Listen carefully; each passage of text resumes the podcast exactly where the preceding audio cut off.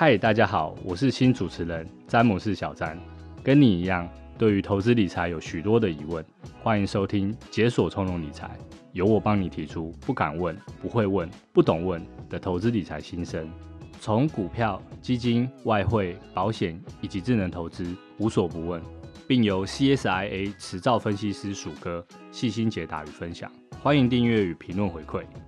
在职场上、家庭中，我们都需要轻松透气的小时光。财富不只要自由，还要从容。透过经验分享与不同观点，在空中为你解锁财务管理上的关卡，解锁从容理财，投资路上神队友，与你一起创造从容投资、品味理财的态度生活。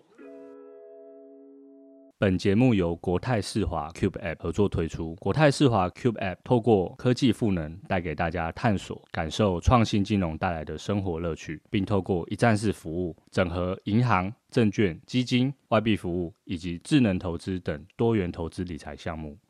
今年以来的债券投资成为市场的热门话题，许多人都在谈论一件事情，那就是美国联准会的一连串升息是不是到了尾声？如果是，什么时候又会开启降息的第一枪？为什么这件事情这么重要呢？简单来说，债券价格和利率主要是呈现反向走势。如果利率往上走，那么债券的价格会往下；反过来说，利率往下走的话，那么债券的价格就会开始往上。这也就是为什么市场这么关心联准会的降息时间表，因为一旦降息开始，债券的价格应该也就会联动往上。投资人手上持有的债券投资部分，就有机会获得资本利得，开始赚钱。这一集我们就请分析师鼠哥来跟大家聊聊，美国通膨问题其实已经降温了好一段时间，美国联准会持续升息的诱因已经大幅降低，市场一般预期下半年或是明年上半年降息就会启动。那么现在是投资债券或是债券基金的好时机吗？这个问题我相信大家应该也是非常的关注。那我们在这边就请鼠哥跟大家分享一下。鼠哥你好，小张好，各位听众朋友大家好。我觉得谈到债券，大家应该都会有一个大概的概念啊，那就是债券的价格走势和利率本身是呈现一个反向的走法。所以呢，投资人在选择利率在高档的时候，你开始陆续去布局债券市场。那等到利率反转向下的时候，通常你就有机会开始获利。那么反过来说呢，在利率低档的时候，债券价格通常已经在高档的位置了嘛。这时候你可能可以开始，我们来考虑陆续去减码它的部位。投资人有这样的基本概念之后，我这边接着可以举一个活生生的例子给大家参考参考。我们用代表整个美国债券市场的一个彭博美国综合债券指数来看，在二零二二年这个指数啊，它一共下跌了十三 percent。就十三趴，它是一九七六年以来表现最差的一年。大家可能会觉得很奇怪，那么到底二零二二年是发生什么事呢？其实主要就是美国联准会它提出了升息，那这股升息的力道它一直持续到今年的上半年。进一步来看呢，从二零二二年初以来啊，美国啊它一共升息是升息了十次，那累计升息是二十码，这相当的高啊。目前利率已经来到。五趴到五点二五趴这个区间，那这个区间是什么样的概念呢？它是二零零七年八月以来最高的一个利率区间了。那我们可以知道说，这才不过一年多的时间嘛，美国一口气把原来大概是接近零利率的这个所谓的美国联邦基金利率，它一路就升息，升到现在来到五趴这个水准。那我们可想而知嘛，债券市场表现应该就是所谓没有好日子可以过了。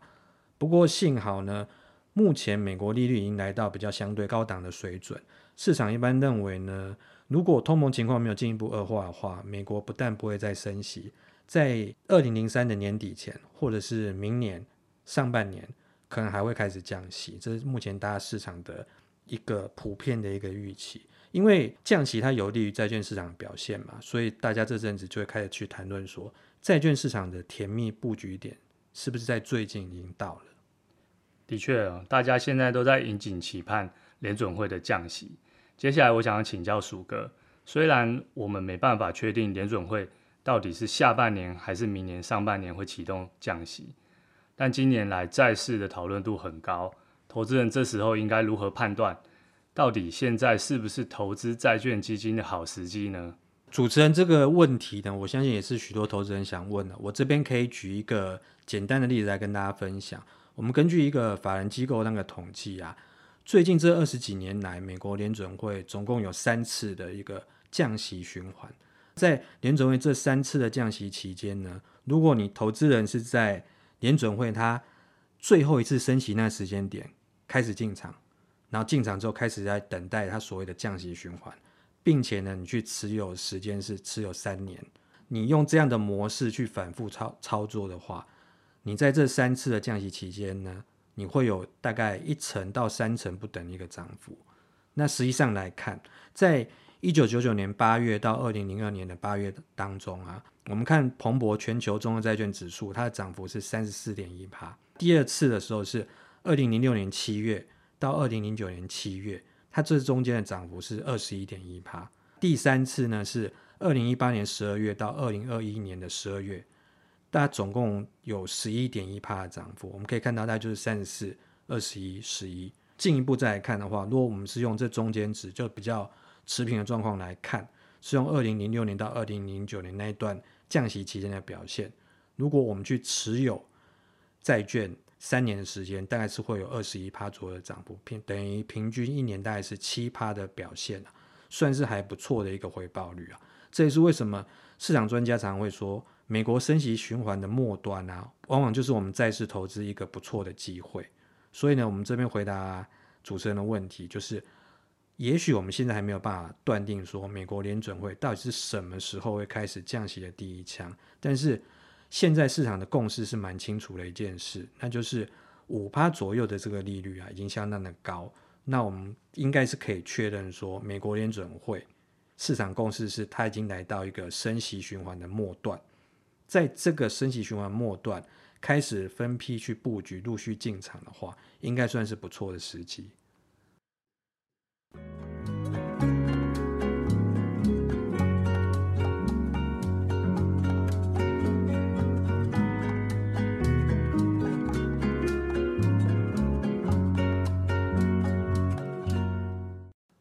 鼠哥直接举出过去美国联准会降息循环期间的例子。大家可以看出来，降息的确有利债市的表现，可以考虑布局债券、基金等投资工具。最后请教鼠哥，债券基金在我们的投资组合当中应该占多大的比重？投资人针对债券基金进行资产分配时，又应该注意哪些地方呢？如果要谈这个问题，就是债券基金应该占投资组合多大比重？我觉得应该要先看个人的风险属性，我们比较不容易去一概而论。不过，我们投资人在投资的时候，其实可以留意两个重点。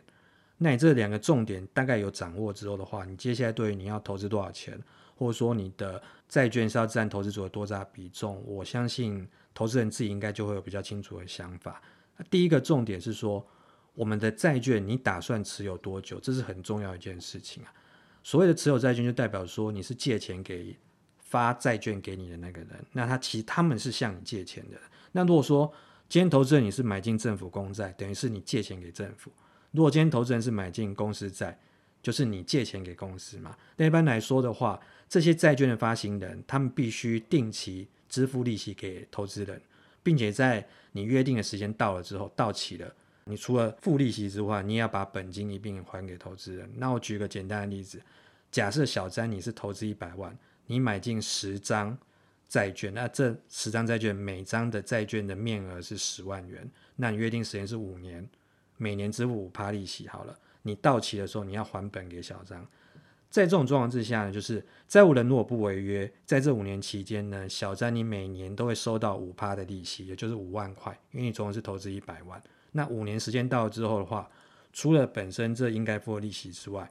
债务人他必须还要一毛不差的把这本金一百万还给你。看完这个例子就知道说，如果投资人是打算持有到期的话，你只要买的债券是信用评等比较高，也就是说违约风险比较小的，像是比如说政府公债这一类的产品，我们可以预期政府要倒债的几率是非常的低嘛，对不对？所以我们大概可以预期是说，这笔投资呢，不但到期你可以拿回本金，也就是所谓的比较容易去保本。你在持有债券这个期间的话，你每年还可以拿到约定利息，算是一种固定收益了。你持有的风险算是相当的小。现在我们也知道说，有一些业者他有推出，比如说目标到期的债券基金。什么是目标到期？比如说你是约定三年到期，那我就结束把钱还给你。这种投资等级的债券基金，就是主要就是我们去投资三年以内的短期债券。那我们的持有策略就是说我持有到期，这样的方式对投资人来讲就是说，除了你债券持有人有定期的债息可以拿之外，你到期的话，你还会拿回本金。那就你像是我们上面举的那个债券的一个很基本的一个概念那个例子。同时呢，因为你是针对你是持有投资等级的债券，投资等级就是投资人可以把它想象成就是说，它违约的风险相对会比较低，算是一种相对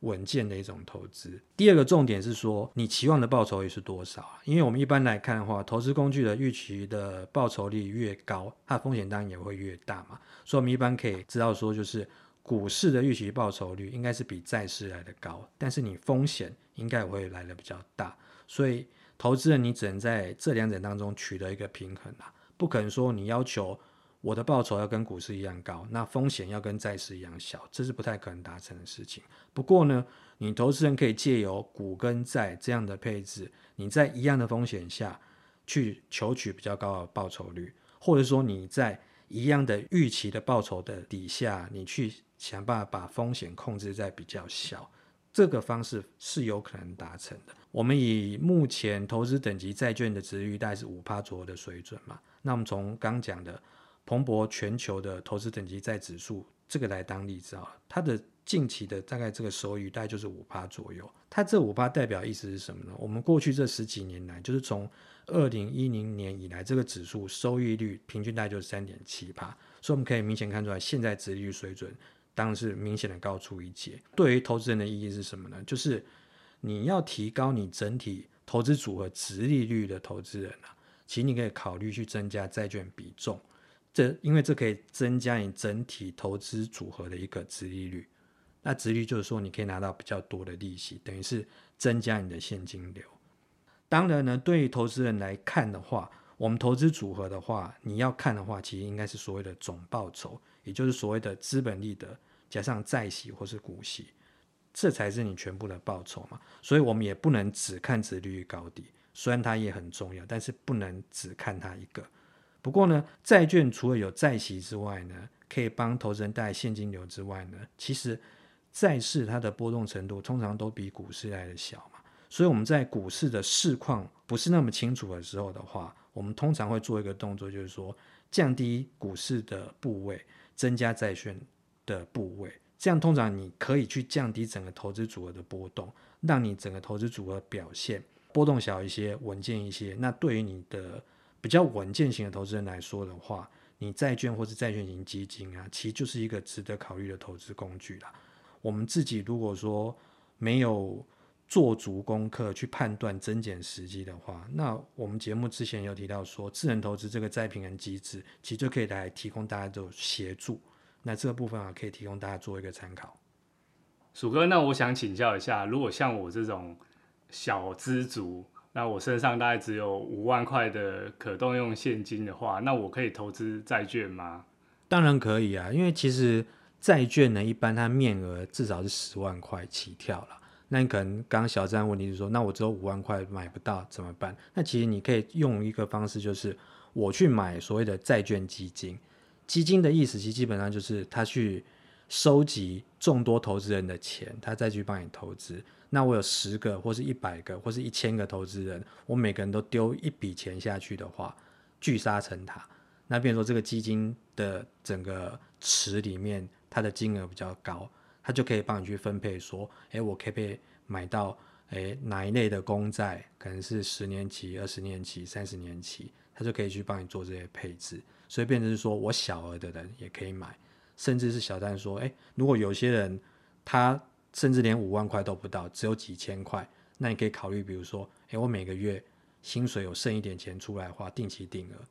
每个月三千块或五千块，我一样可以透过这个方式去投资到债券。那当然，这不是你直接去买的债券，而是你去投资债券基金，经理人在帮你把这笔钱